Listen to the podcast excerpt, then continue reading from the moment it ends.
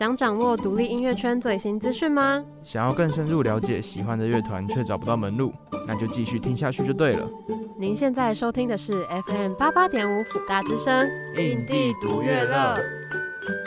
Hello，朋友朋友，欢迎收听印地独乐乐，我是佩吉，我是可颂。我们今天又要聊什么呢？今天是第三集，没错，第三集我们邀请到了一位算是我们的学姐，大学姐，大学姐，然后跟我们分享就是有关音乐创作的故事。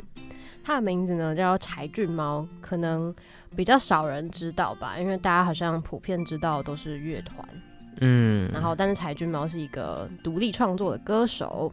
但是在这之前呢，我们现在聊聊最近发生的事情好了。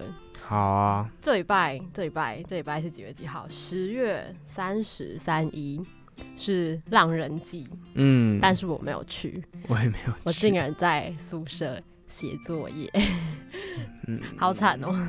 但是听说这次浪人祭，我看我朋友去浪人祭的感觉好像蛮好玩的。对啊，蛮嗨的。但是我不知道，下礼拜就要期中考了，很惊哎。嗯，可是为了听音乐，大家应该就没差吧？嗯，还是一堆人去玩得很疯啊。哦，对啊，而且重点是大家闷了那么久，然后最近很多专场也要开始试出，哦，所以大家应该会趁着这次的机会好好的听音乐吧，我猜。嗯。因为最近其实就蛮多乐团的办专场，像是温室杂草啊，然后恐龙的皮最近也要办专场，荷尔蒙少年，荷尔蒙少年十二月，对，然后我想他十一月的同整下，十一月的应该会有温室杂草、恐龙的皮、冰球乐团，冰球乐团也最近要开专场，我在想要不要去抢荷尔蒙少年的票，听说会在加开，荷尔蒙少年下礼拜会在加开，所以这礼拜、嗯、是这礼拜哦，荷尔蒙少年这礼拜十一月一号的这个礼拜会加开，对。但是听到的时候，对你们已经来不及抢了。哎、欸，对耶，我们这个是预录节目啊。前几天有一个比较震惊的消息，就是草东草东没有派对，草东没有派对的鼓手过世了。虽然我自己其实平常没有什么在听草东，因为我喜欢音乐类型就不是那一类型的，但是听到的时候还是有点震惊哎，就有点就是惊吓。蛮 bad news。十一月四号有那个啦。大团诞生，好啦，反正总之，总之就是最近的一些独立音乐圈的近况分享给大家。大象体操要办巡回哦。最近蛮多团都开始在回归办专场的。那其实十一月有开始在卖票，然后准备要演出的有温室杂草、冰球乐团，嗯，然后荷尔蒙少年在十一月一号这个礼拜会在重重启售票，然后大象体操也要开始巡回演出。他们的嗯，呃，大象体操是原本的表演日其实在之前的，但是因为刚好卡到疫情，所以就延期延到最近。对，然后恐龙的皮最近也要开始办专场了，他们还会有邀请来宾，然后昨天才刚试出是海海豚刑警，哎，超可爱的。他们要跟海豚刑警一起表演。目前我们知道的资讯大概是这样啦，反正我们会每周更新给大家，最近有什么样新的演出，或者是有什么新的活动。有兴趣的朋友也欢迎自己去找哦。如果有发现什么很赞的，也欢迎跟我们讲。对，可以去我们的 IG，可以去我们 IG，然后跟我们说最近有什么活动，分享给我们指导。然后，如果你们对于就是更多，我们在 IG 上面也会分享一些平常听的歌啊，或者是节目的新消息，还有来宾，对，有时候会有抽奖，然后有时候还会有我们自己喜欢的来宾的歌，会分享一些我们自己喜欢的音乐。好，又回归我们今天第三集的主题。第三集呢，我们邀请到了一位独立创作歌手，他名字叫柴郡猫，然后我们。会跟他聊一聊在音乐创作路上遇到的事情，还有他最近发行《不必成为别人眼中的模样》三部曲企划，然后这三首歌就会连载成精彩的短篇故事，所以有兴趣的话可以收听我们下一个单元，我们会邀请他到我们节目上面进行访谈哦。我昨天去听你上次介绍的那个独立乐团，好赞哦！对吧？不会骗你啦。哎、欸，他们真的很厉害，可是这样感觉离我们很遥远。那就让独立音源线连接听众与创作者，一起拉近彼此的关系吧。欢迎回到印地独乐乐，我是主持人可颂，我是主持人佩吉。我们今天的来宾是柴俊猫。嗨，大家好，我是柴俊猫。为什么会想要用柴俊猫这个名字？柴郡猫它其实是那个《爱丽丝梦游仙境》里面那只在树上。就是会消失的那只猫的名字。然后一开始为什么会用柴郡猫？是因为我的绰号叫做喵。对，我朋友就是觉得我长得很像猫这样子，然后所以我在呃创作音乐的时候就想说也用一个猫的名字，然后我就觉得柴郡猫的感觉跟音乐很像，因为它会呃在树上，然后会消失，剩下一抹微笑嘛。然后我就觉得这跟呃可能现场演出呃结束了之后就消失了一样，但是那个音乐会留在你的脑海里面变成一抹微笑，然后也希望自己的音乐是可以带给大家这样子的感觉。所以柴郡猫是从很小时候就被叫喵了吗？呃，大学的时候开始，大学的时候开始，哎、欸，那其实好像也可能也没有很就是很之前的事情。对，其实以前都没有觉得自己跟猫有什么关系这样、嗯。所以你本身是爱猫的人吗？好像是被叫喵之后，才开始渐渐了解猫咪那种生物，然后觉得它们还蛮可爱的，嗯、对，才开始了解这样子。因为其实我没有发现，就是你们的你的歌曲题材啊，都跟猫咪有关系，所以就想说你是怎么从猫跟生活当中做连接，还是就是因为就是名字的关系？就后来其实是因为我自己也有养猫，对，嗯、然后就其实就变得很喜欢猫这样，然后每天也蛮喜欢观察一些猫咪会做的事情，然后就会发现。其实人有一些事情，如果用猫的视角来观察的话，会蛮不一样的。然后也觉得很有趣，就会想把这些比较不同的观察跟视角，就是放在自己的创作里面，这样子。那你有观察到什么？对啊，有什么比较明显或是让你比较印象深刻的例子，可以跟跟大家分享吗？譬如说，因为大家对猫的印象不就是整天 飞在家里，嗯、对，是是，对。其实你就会想说，奇怪，他们一整天都就趴在那里，到底在想什么？然后我就觉得他们有自己的世界观，对，而且呃，像对他们来说，好像时间是没有太大的意义的，他们就是活在那个当下，他们当下开心就开心，然后他想躲起来他就躲起来，这样子。对啊，我觉得蛮有趣就是如果从人的角度来看，会觉得是一个不一样的。体验的感觉。那因为最新是有一个企划，是一个三部曲的企划嘛？对。然后那个三部曲的名称叫做《不必成为别人眼中的模样》。那当初是怎么发想出这个企划的？是有什么亲身的经验，还是让你有什么体验，让你有这个想法，然后决定把它写下来吗？其实是一开始会想要做这个三部曲的企划，是刚好柴俊猫就是开始做音乐，过了十年，就是十周年纪念之后，就会自己开始想说，哎，那。接下来是不是应该要给大家不一样的东西？是不是应该要成长？是不是应该要改变，变成一个不同的样子？是不是要突破？就是其实会有很多这种疑问，对。然后，但是又很想要保有自己原本的样子。然后就觉得，其实很多人应该在呃很多状况下也会有这样子的怎么讲纠结嘛，就是有时候会想要有新的尝试，可是又不想要放弃自己原本的样子。然后我觉得这是一个很好的主题，可以透过自己的音乐，然后也是陪伴大家度过这样子可能有点纠结、有点怀疑自己的时候，然后透过音乐去陪伴大家一起追寻自己这样子。哦，那我其实蛮好奇，柴俊猫当初做音乐的契机是什么啊？因为契机哦，对啊，就有没有一个什么样的机会让你开始接触？因为就是你好像也是呃很多广告的音乐的歌手啊，嗯、对。其实一开始是我从高中的时候就参加吉他社，然后就是很很向往，就是可以自弹自唱的那个状态，就是很帅这样子。对，然后那时候才开始，小时候都有听音乐，但那时候才开始认真研究很多，比如说乐团啊，或者是。创作歌手这样子，然后到大学也是参加呃吉他社，然后一直很想要创作自己的歌，可是还是学生时期的时候，其实有点胆小，就是会觉得嗯自己好像没有能力这样，有点怕怕。对，然后最后后来是因为呃出社会之前，就是开始要工作之前，觉得好像不把握这个最后的机会，好像就没有机会这样，所以才开始想说，不然就放手一搏，就写写歌试试看这样好了。然后那时候好像就写了几首歌，然后就放在 Street Voice 上面。对，然后也因为。会这样子，然后开始有了第一场演出，就是那时候，呃，就是海洋音乐季的部分，对，然后算是柴郡猫音乐旅程的一个开端，这样子。嗯，所以其实也是因为勇敢的跨出了第一步，才会有接下来这些活动，面对自己想要的东西。那刚刚有讲到是听到很多创作歌手或是乐团嘛，那。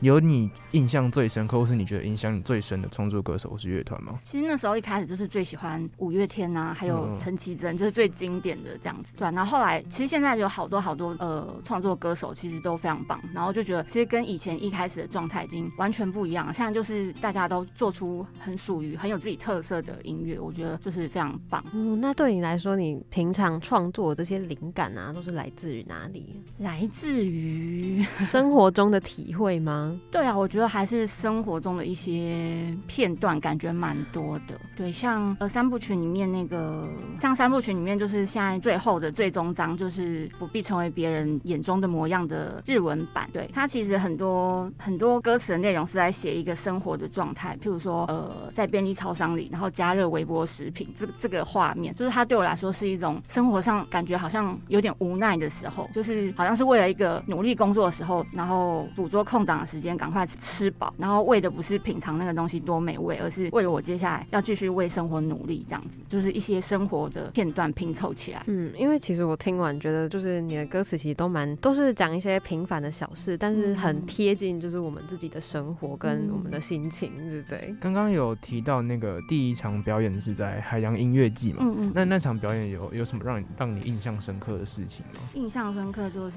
紧张到爆炸，就是因为呃，其实算是就是以柴郡猫这个名字的第一场演出，然后那时候算是在小舞台，但是因为海洋音乐季反正就是很多人潮来来去去，然后就觉得很想要唱自己的歌给大家听，可是又紧张到一个不行这样，所以就是在一个非常紧绷的状态下结束，然后也不知道自己到底有没有好好把自己的歌想要传达的传达出去，这是那时候的心情 哦，特别紧张，对对对对对。了解那我们等下就先播放一首柴郡猫的歌曲。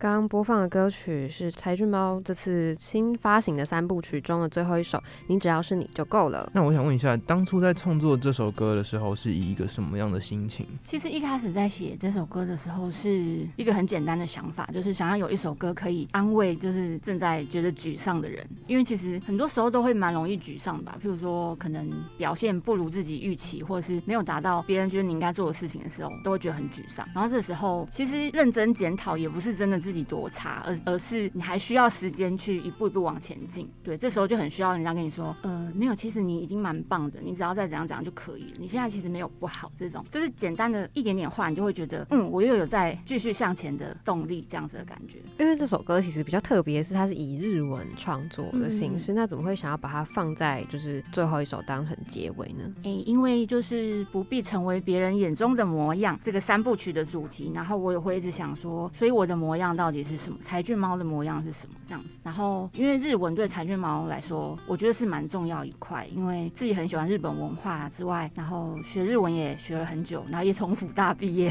对对对。然后毕业之后就是工作生活其实都会用到日文，然后在音乐上其实柴郡猫也有一些日文的创作这样子。然后就觉得日文好像已经内化成柴郡猫的一个特色，对，所以就觉得那最终章好像可以用日文来表达一个自己的模样，所以就选了用日文来表达。哦，其实有些听众可能不太清楚，柴郡猫其实也是辅大的学姐，对对对，辅大日文所辅大学姐。那你今天回来有没有特别的，就是觉得熟悉？有，有啊，就就是会忍不住一直拍照，因为哎，我上次回来好像是三年前吧，蛮久的，因为学校的一个活动回来这样子，然后就觉得哇，变好多，有新的大楼哎，什么之类的。尤其是我刚刚有跟柴俊猫聊了一下，我们发现外语学院好像变得蛮多的？对啊，对啊，因为我以前还在念书的时候，那边是。很昏暗的，对对对，现在就好像蛮明亮的感觉。嗯，那我们就再回到刚刚那一首歌，就是因为有提到，就是可能人都会有沮丧的时候，那你自己在沮丧的时候，你是怎么样，就是抒发你这个情绪，还有度过这段时间？其实我是还蛮容易沮沮丧的人，对。然后沮丧的时候，其实我会蛮陷在那个里面的，就会一直检讨自己，对。但是检讨完之后，就也会觉得，好，继续好像纠结在这里也没有用，就只能告诉自己，那下一次再遇到这个状况的话，我想要怎么做？我想要得到什么？所以我应该要做什么改变？就是用一个好像是自我检讨的方式，对。希望自己的下一次可以不要再有这些沮丧的事情发生，这样子。那因为呃，这首歌的中文歌名是你只要是你。就够了。嗯嗯。那这首歌的发行时间是选在奥运的活动的附近嘛？嗯嗯嗯。那你有你是想要透过这首歌对选手或是观众或是任何人说什么话吗？其实那时候是刚好就是制作完了，然后就要发，然后就差不多是奥运的期间，嗯、然后其实还算有一点点要避开那个正在举办的当下，因为大家可能都在那个奥运的话题里面。哦嗯、但是其实我觉得这样也很巧的是，因为大家透过奥运的举行，其实会被唤起很多你知道意识，譬如说像选手他们很努力的，虽然没有很好的名次，但是他们还是闪闪发光。对啊，我觉得可以让大家就是透过奥运，然后又听到这首歌，可以有这样子的感觉的话，就很棒。那其实三部曲的理念啊，有说到就是其实在人跟猫之间摇摆。嗯嗯，那你最后有得出什么样的心得吗？得出什么样的心得？其实就是找到自己真正想要，应该是说找到自己真正的样子。那中间你如果偶尔想要逃避是没有关系的，但你要知道你最后想要变成什么样的模样，这样子。对啊。那那你最后有想要变成什么模样吗？我希望变成柴郡猫。好难哦，我还是觉得我想要保有自己猫的特性。身为一个人，想要保有猫的特性，活在这个世界上，就是用一个比较特别的观点，嗯，这样子。因为其实柴俊猫斜杠蛮多职 职业的，就是可能有影评啊，然后还有兼职当 YouTuber 啊，就是一些呃旅行的记录，还有歌手。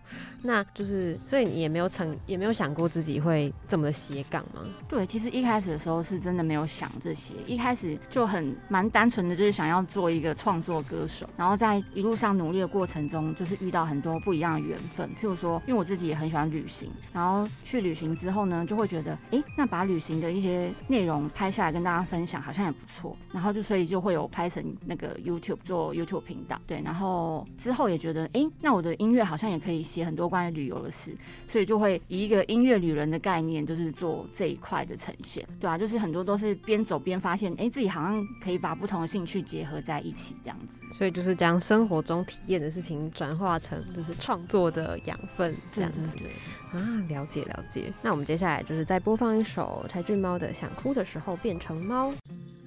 好那刚刚播放的这首歌也是这张 EP 中的《想哭的时候变成猫》。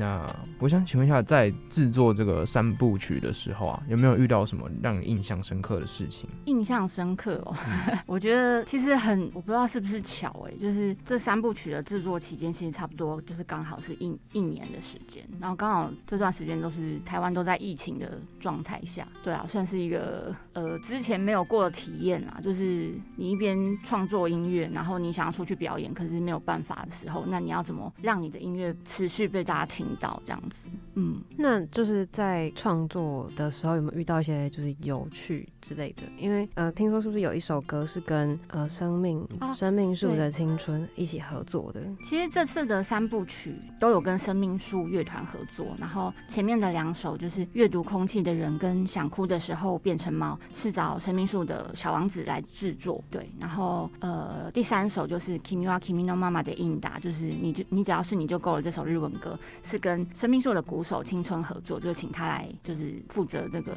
鼓组的部分，这样子。那当初怎么会有这个合作的契机？其实跟他们算是认识很久，可是也一直没有就是合作的机会。然后刚好是去年吧，就是开始有一些词曲上的讨论，然后所以就想说，哎、那是不是有机会就来合作一下？因为柴郡猫想要透过这个三部曲做一些突破跟改变，就是刚好可以跟没有合作过的音乐人或是新的编曲模式来制作，然后看能不能发现不一样的柴郡猫。那我觉得其实是有碰撞出蛮多不一样的。的火花，嗯，所以这次的创作其实跟之前的呃风格或是编曲有一些不太一样的差别。编曲上其实我觉得蛮多新的挑战的，对啊，对啊，因为前两首歌也是请生命树的小王子来负责编曲，那其实就是从他的世界来，从他的想法来重新改造我的创作，其实我觉得也是一个很有趣的部分。那你觉得，呃，你们两位在编曲上最大的差异主要是在哪边？我自己的话，其实我一直都是比较民谣一点，就是比较简单的形式，可能就是吉他、乌克丽丽，然后编制不会太复杂的感觉。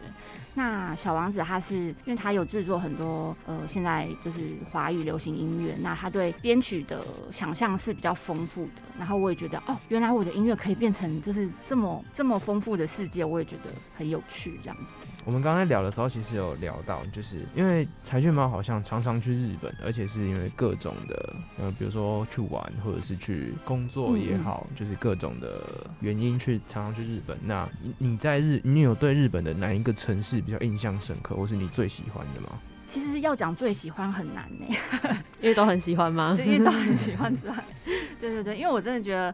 其实一开始刚开始去日本没几次的时候，会觉得很喜欢京都，就是很古色古香，而且就非常日本文化的感觉。但是后来就是去东京的次数很多之后，就也会觉得，哎，其实东京也是一个蛮特别的地方。因为大家通常第一次去日本都会去东京，那我觉得它就是融合了日本很多各地特有的东西，然后在那里做了一个融合，这样我也觉得很有趣。有点困难回答说，就是我最喜欢的城市是哪一个？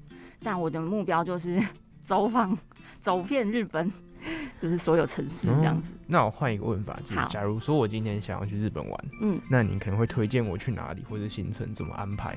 哦，那我可能会问说，那你有去过日本了吗？然后或者是你比较喜欢什么样的东西这样子？没有，完全没有去过日本，但就是比较喜欢日本，呃，比较想认识日本的文化或是饮食方面的。那我真的觉得第一次去的话，还是东京是最好的选择，因为就是除了交通很方便以外，就是很多景点都很很很好抵达，然后也可以感受到不同的特色，像是可能很时尚的这一块，或者是他们也有老街，就是比较可能接近大家想象中的京都那种古色古香的感觉，然后也有一些文青的街道啊什么的，其实都很有趣。然后，所以京都就算是他们怎么讲一个比较，他们各种文化都在那边融合的一个地方。说东京吗？对，对，对，嗯嗯嗯，对啊对啊。了解。因为其实我自己第一次去日本也是去东京，然后就觉得就是。跟我跟台湾的氛围就是蛮不一样的，嗯、对对对。希望疫情结束之后，大家都可以 再出国玩。因为柴俊猫之前是不是也担任过就是台日观光大使？嗯嗯。哎、欸，那是怎么样？就是什么样的契机让你有这个机会可以担任台日观光大使？其实就是因为我觉得这个契机也是非常的缘分，就是因为自己真的很喜欢日本，然后很常去玩，然后加上自己会拍一些影片之后，就是大家就会想说，就是说现在现在大家都会找 KOL 做行销嘛，对，其实就是有点这样的概念，他会觉得，哎，那你可以帮忙拍影片嘛，我们想要介绍什么地方这样子，然后说好好，然后就。就去，然后就就变成说，哎、欸，这个不同的县市可能会会找你来做一些观光的推广，这样子就变成一个慢慢成为一个，应该是说慢慢朝向一个观光大使的路线前进。嗯嗯、因为其实是不是有在七个城市有做巡回的演出？对对，那时候是发自己第一张专辑的时候，然后就安排了在。日本七个城市做演出，然后其实是纵贯日本的概念，就是第一次这么长途跋涉，也觉得是很像在拍那种摇滚电影的感觉。它其实是一个很特别的体验呢。对啊，对啊，而且我们是真的开着小小客车，然后就三个人开着小客车，然后就是在日本跑来跑去这样子。那你在演出的时候有没有遇到一些就是可能让你印象深刻的事情？在日本演出的时候嘛，因为其实最近这几年日本是非常喜欢台湾文化的，对，所以其实他们对台湾的音乐也都非常有兴趣，对。然后通常演出完之后，我觉得现场的观众都非常热情，他是会真的来跟你打招呼，然后跟你说你刚刚哪一首歌我很喜欢，即使我唱的不是全部日文，也是会有中文歌的部分，但还是觉得哎、其实语言好像没有什么关系，他们喜欢就喜欢，这样蛮有趣的。哦，那他们其实比我想象中还要热情哎。对他们，他们看演出的时候，我觉得蛮热情的耶，跟平常的日本人有点不太一样。所以是架那种小舞台，然后在那边演出吗？还是就是在？对啊，也有在呃那个代代木公园的那种音乐舞台上面演出，然后也有在路边演出，这样都有。那其实是一个很特别的体验呢，对，就觉得自己真的是音乐旅人。那刚刚提到专辑里面有中文歌，也有日文歌嘛？嗯，嗯，那为什么会选择在日本举办巡回的演出？诶、欸，其实，在台湾也有举办，就是因为我就是一直很向往 日本的部分嘛，嗯，然后部分也会想要透过音乐变成台湾跟日本的桥梁的感觉，所以自己在很多作品上其实都有融合中文跟日文的部分。对啊，其实我觉得这个是自己蛮坚持的。一块这样子。那之前就是因为柴郡猫其实也是淡江日文系，然后又后来又念到福大日文所。嗯嗯，那在念日文这段期间，有没有带给你创作一些影响？我觉得有诶、就是其实是 蛮大的，因为像刚刚有提到，我一开始创作的时候，就是创作那几首歌放上那个 Street Voice 的时候，其实我没有特别想要，比如说我要写中文还是写日文歌，但我那时候就有写一首日文歌了，就是就是哼唱的时候就觉得，嗯，我觉得这也适合用日文，我就用日文写了这样子，然后就是也没想到，就是这个日文，呃，我学了七年的日文放在我的音乐当中，它会带我去更多不一样的地方，就是像刚刚也有提到说，呃。我第一首广告歌也是因为，就是导演在 Street Voice 上听到我日文歌，然后来找我这样子，就是开启我广告创作配乐的旅程。对对对。哎、当初怎么会想要念日文系啊？就是 小时候就是哈日族啊，就是哎、好像国国小开始吧，国小开始就开始看日剧，对，然后从日剧开始接触日本音乐，然后就是对日本这片土地有一个很很美好的向往，这样子。哦，那你当初最喜欢哪一个日本歌手？那时候我很喜欢一个演员，可他现在已经算是有点算老老字辈了。就是那时候我看的第一部日剧叫做《东京仙女奇缘》，对，然后那个女主角叫做。何九井映见，我不知道你们有没有听过，她现在都可能都演妈妈路线的，对。然后我那时候就看那部日剧之后，就超喜欢她，然后也很喜欢呃那个日剧的主题曲，就是恰克与飞鸟唱的。那当初因为可可以算是因为这个演员而选择日文系嘛？吗？就是看了很多日剧之后，越来越喜欢日本，这样、呃、有一种憧憬。对对对对。那当初有进日文系的时候，我想说，以我以后也要变成一个很厉害的演员，或是。就说想说要当歌手这样，还是没有，就是一路走着走着。那时候好像是比较分开的，就一部分是我自己很喜欢音乐，去参加一些社团，然后一部分是呃很喜欢日本，所以我学日文这样，然后没有想过这两个东西是可以结合在一起。对啊，其实是蛮有趣的。因为刚刚说有说到广告歌，然后听说这个广告歌其实当初制作的时候没有想到呈现方式会是呃没有旁白的，这整首都是你自己创作的歌，所以你当时听到有没有觉得很呃惊讶之类的？就是觉得天哪，就是导演给了我一个这么棒的机会，我真是太感谢他了这样子。然后也的确是因为那首歌，就是让我的创作被更多人看到，然后才会有后续有一些。呃，不同的广告来来找我做配乐这样子。那刚刚提到，呃，柴郡猫其实不止在做广告歌，他同时也在也有出自己的歌嘛，当然，然后还有在当台呃，包括当过影评，然后还有在经营自己的 YouTube 频道。那柴郡猫也算是相当斜杠。那这其中我比较想问的就是，在广告歌曲的制作跟在创作自己写的写的歌曲的时候，有什么样的差异吗？我觉得在写自己的创作的时候是百分百自己的状态，就是我想要传达什么，然后用我自己的方式。然后广告歌的部分的话，有点像是我帮别人说故事，就是我理解这个广告想要传达什么，然后我可能把自己设定成这个里面的一个角色，然后为这个角色发声，这样子。我觉得是不同的叙事路线，然后也发现说，哦，原来写歌是可以用这样不同的方式，不是永远都只有。从我出发这样子，我觉得是一个蛮特别的新的发现这样子。所以其实做广告歌比较像是从他人的角度出发，去叙述别人的故事。我自己觉得比较像是这样子的感觉。嗯。那未来在创作自己歌曲的时候，会尝试也从这个角度去切入吗？其实最近这两年，我自己有写一一些歌，然后是会为他写一个故事的。就是好，我现在讲一个什么。关于什么故事的歌，然后去设定这个歌词，这样子就是比较不是完完全以自己的人设下去做，然后我会觉得这样创作出来的东西其实也会蛮不一样的。嗯，之后大家会有机会听到这些歌吗？希望有机会。那在做制作广告歌的时候，有没有遇到一些什么样的挫折或是困难吗？嗯，之前有过一次是。被改了很多次，就是呃，应该是说配唱的时候，就是重新调整了很多次，然后就会发现哦，原来大家想要的东西是会不一样的，因为其实大家都蛮主观，都会觉得哦，我觉得这首歌就是这样表达，可是有时候导演想要的不是这样的表达。那我做到导演想要的表达，有可能客户想要的不是这样子的表达，所以这是一个我觉得是很精密的沟通过程的感觉，所以需要来回沟通很多次。嗯。那因为其实就我们刚刚一直都有提到，柴郡猫其实身兼音乐创作者跟影像创作者。那在这当中，你有什么样不同的体验吗？就是感受到不一样的事情之类的。嗯，我觉得就是，其实我觉得两件事情其实是蛮像的。就是在创作音乐的时候，其实你脑海里也是会有一些画面，然后呃，所以会拍成 MV，就是呈现你音乐里面的故事。那影像的部分的话，就是你对影像是很有感觉，你知道要接什么。接什么画面，然后在这衔接的过程中，你自己的心里会出现一些节奏，或是律动，然后或是旋律，然后我觉得这两个东西就是，哎、感觉是一体两面，很相辅相成的事情。我会觉得就是自己的音乐里面有有旅行的成分，然后旅行影片里面有放入自己的音乐，这个是一个很好的结合。我自己觉得，对啊。好，那未来还有什么样的计划可以跟听众透露一下，或是有什么想要宣传的活动啊，或者作品之类的都可以。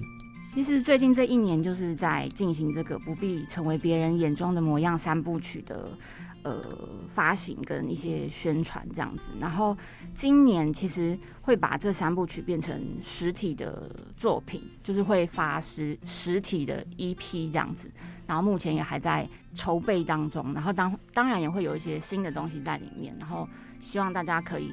就是敬请期待，然后也欢迎上柴郡猫的 Facebook 啊，或者 IG 或是 YouTube，就是追踪起来，就可以知道后续什么时候会发行的消息，这样子。那会有专场之类的吗？计划中，计划计划中，计划中。好，所以如果有兴趣的听众朋友，就是可以到柴俊猫的粉丝专业还有 IG 看一下有没有什么更多的资讯。持续关注，持续关注。对，然后呢，下一段我们会跟柴俊猫玩一个小游戏，所以如果想要继续听的听众朋友，不要忘记继续锁定我们的节目哦。哎、欸，我之前在路上遇到一个独立乐团的吉他手、欸，哎，好酷哦！啊，你有去找他聊天吗？没有哎、欸，虽然我很想去，可是我很紧张哎，怎么办啊？那就来听迷音挑战，跟独立乐团的成员们一起玩游戏，让一切变得轻松又有趣。好，那在这这个单元当中，我们会问柴俊猫一些问题，嗯嗯，那问完之后，我们会倒数三二一，然后再请柴俊猫帮我们回答，然后回答完之后，我们会有更详细的访问。好好好好，不要紧张，我们的问题都蛮简单的，没事没事，小问题而已。好好好，好，第一个问题是。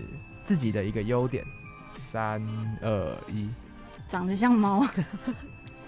为什么长得像猫对你来说是一个优点？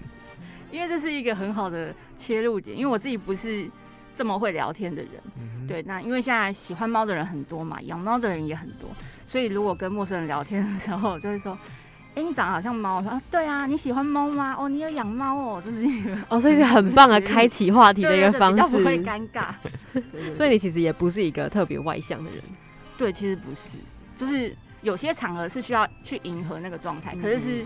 要很努力才能达到那个状态，这样哦。那这样子是不是就是刚开始表演的时候都会非常非常紧张啊？对啊，其实会。其实现在表演也都会紧张。你怎么克服那个紧张感？尤其是你又一个人在台上，又不是像其他可能乐团是很多人一起的。嗯，我觉得这真的是一个一直一直以来都是我的课题。那我可能会上台的时候会先唱自己最舒服，对自己来说最舒服的歌。对，就是先让不要让自己这么紧张，不要一开始就弹那个最难的歌，那我可能就会直接爆炸之类的。对，然后先让自己比较舒服下来之后，然后尝试跟观众互动聊天。因为如果有有一些互动的话，就稍微不会这么紧张。因为如果完全没有互动，是我不知道你心里在想什么，我就会开始很害怕这样子。对，所以你也是属于那种会自己呃自己内心戏很多那种脑补很多那种。好，那下一题是。最想跟哪一个歌手合作？三二一，五月天。五月天算是你的，算是你的偶像吗？对对对，应该算是偶像，而且我一直都以舞迷自称这样子。所以你也有受到他们的一些影响？我觉得有诶、欸，因为像除了他们，他们每一场演唱会我都会去看之外，然后那很忠实的、欸，对，很忠实。然后我也很喜欢阿信写的词，然后我觉得他写的东西其实对我影响蛮多，就是很向往成为，很向往成为一个这么厉害的音乐人这样子。好，那下一题是昨天晚餐吃什么？三二一，吃什么？忘记了，鸡块饭。鸡块饭。所以你也是很喜欢就是日式料理的人吗？对，我很喜欢。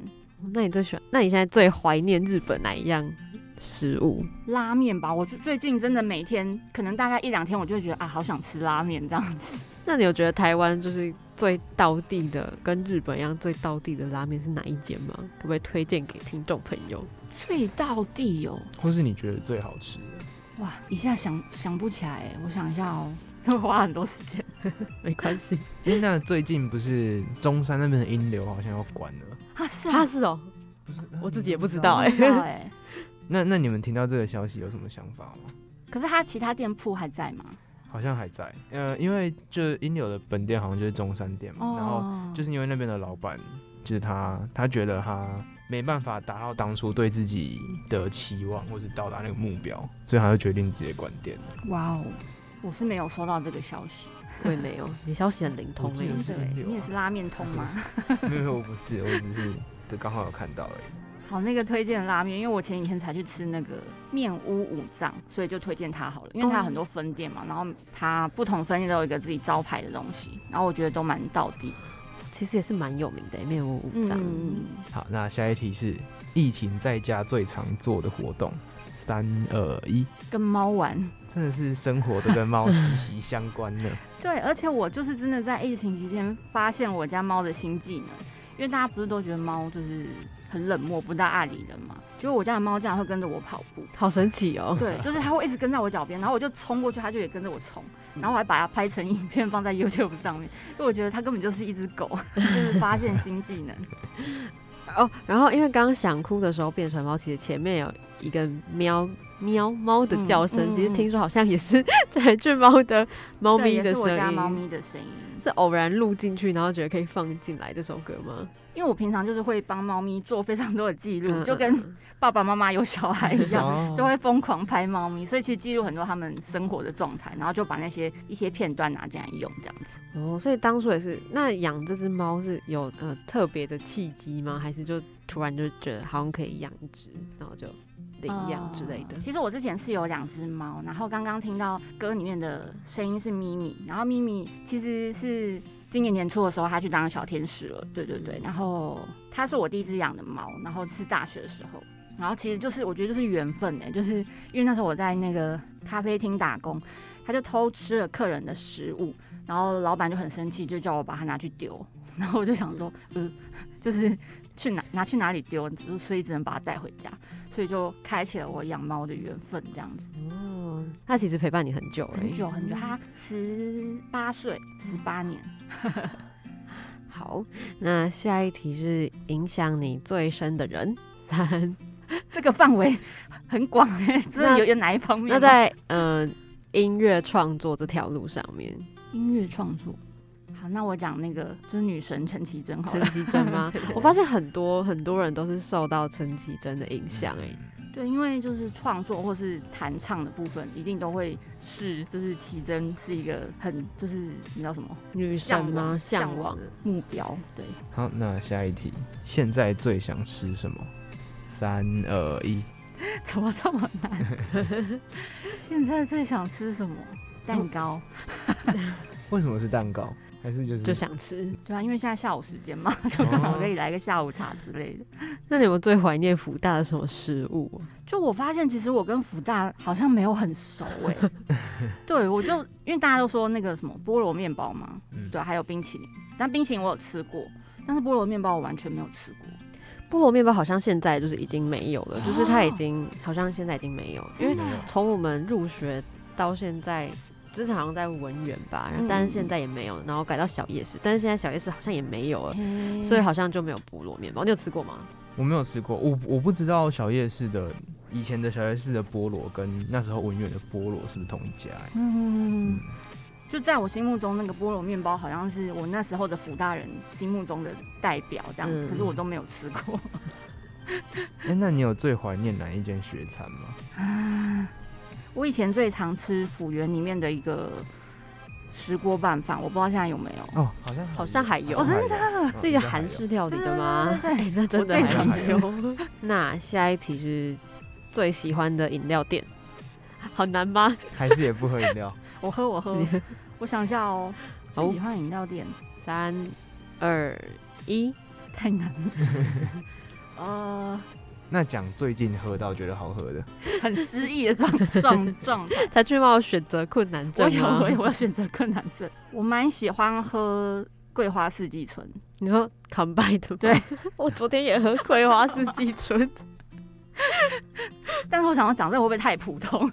不会不会不会，我们问这就是想听到普通的，对对对，就让听众更了解蔡俊猫平常可能喜欢吃什么，喜欢喝什么啊，哦、更贴近大家的生活。对对对，好，好，那下一题是最喜欢的电影或是影集也可以。三二一，太难了，太管，我需要时间。最喜欢的日本电影好了，日本电影或是日剧，可能你觉得最好看啊，或是最有印象啊，或是最近看的啊，或是影响你最深刻的啊。完蛋了，柴俊猫现在露出了疑惑的眼神。我现在，我现在是脑子非常混乱，想说到底有什么？哦，前一阵子有看一部就是蛮小品，但是很喜欢的日剧，就是盛装打扮的恋爱是有理由的。嗯，我知道那一部。对对对对对。看完有什么样？目前想到的时 候这一部。看完有什么样的感受吗？就我很喜欢他，就是对一个关系的诠释，就是因为他他看起来是在讲恋爱。对，然后是在一个屋檐下的恋爱，可是其实还有很多不同的关系，可能就是朋友的关系啊，还有那个屋主跟大家的关系。我觉得那个他们之间的关系的那个叙事，我觉得是很很温暖的。我觉得我很喜欢这个部分。然后、哦，那我还想额外就是问一个，就是那柴郡猫有看过《如果这世界猫消失了》吗？你有看过这部电影吗？我知道，但我没有看。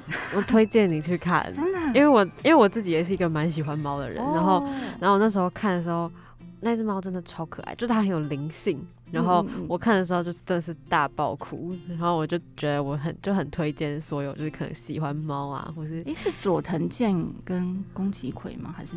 我有点忘记是谁演的，但是我觉得这部很推荐，就是可以去看，去补看一下。对对对对，他其实在讲一些就是人生中当中重要性，就缺一不可。嗯、然后其中有讲到猫可能对男主角来说很重要，嗯、然后如果这世界可能猫消失，会对其他人造成什么样的影响？对对对，所以我觉得这件这也很推荐，可以去看。好啊好啊，对不对？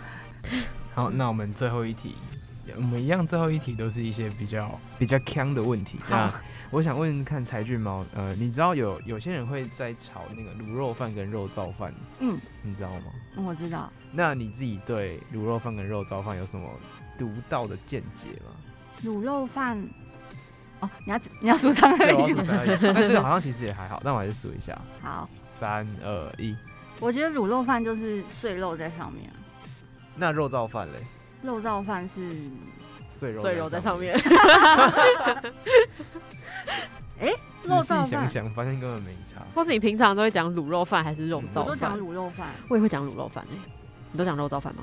嗯，其实我两个都会讲哎。我就就是感觉有一些其他的东西在里面。你说像瓜子吗？对对对，之类的。哦，哎，但是卤肉饭不会吗？卤肉饭里面也会有什么八角或者什么？可能算是那算是调味料啊。这个问题真的很难解。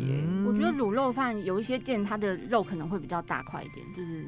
没有到这么细，可是肉燥饭感觉好像就是它永远都是泥跟沫的感觉，它不会有太完整的肉出现在上面。我有听过一个我比较能接受的说法，是看那个肉燥或者上面，就是上面的肉块，它的它有没有肥肉啊？是哦，就是有肥肉或是肥肉比较多的，好像就就会叫卤肉饭。然后那种因为因为肉燥通常肉燥不会有肥肉。嗯，都是瘦肉，然后剁成末。这么说好像有点合理耶。嗯，这是我目前听到一个比较合理的。谢谢可颂带给我们一个 这么神奇的知识哎。对啊，对啊，原来是这样。哎、欸，那控肉饭跟矿肉饭呢？哎、欸，有矿肉饭吗？有。有哎、欸，我记得它还有两种名称嘛，一个是叫控肉饭，一个是叫什么饭？有点忘记了。腿裤吗？不是不是，它是上面会有一块控肉的。就你会叫它控肉还是矿肉这样子？嗯嗯嗯嗯嗯。我会叫控肉哎，控肉，我是叫控肉。我猜这应该跟地区讲话哦，可能台中是矿肉饭哎，是之类的，就不太可能是地区有关系吧。我开始怀疑是不是矿肉饭，我有记错吗？没关系啊，没关系啊，就这样吧。可以下次帮大家解答。好诶，那我们很谢谢柴俊猫今天跟我们分享这么多有关音乐创作啊，还有自己嗯在人生当中经历的一些故事。对，谢谢柴俊猫，谢谢大家耶。然后如果有兴趣的话，也可以去追踪他的 IG，然后还有粉丝专业都有更多他的资讯。然后邀请大家就继续期待有没有接下来有没有新的活动。好哟好哟，好谢谢，好谢谢，拜拜。好，那听完柴俊猫的分享，相信听众朋友一定对他有更多的了解吧。我觉得应该有，毕竟柴郡猫跟我们分享，就不管是广告歌曲创作啊，还有他自己，嗯、就是他制作在制作音乐的过程，还有他也同时也担任了影音创作者，非常斜杠。对，他就是 柴郡猫是一个非常斜杠的一个斜到爆。对，我觉得他非常厉害，而且日文还很强。好，那如果想要知道更多有关柴郡猫的消息，也不要忘记去追踪他们的粉丝专业或 IG 哦。如果喜欢我们的节目，没有喜欢我们的节目，是在拍 YouTube 吗？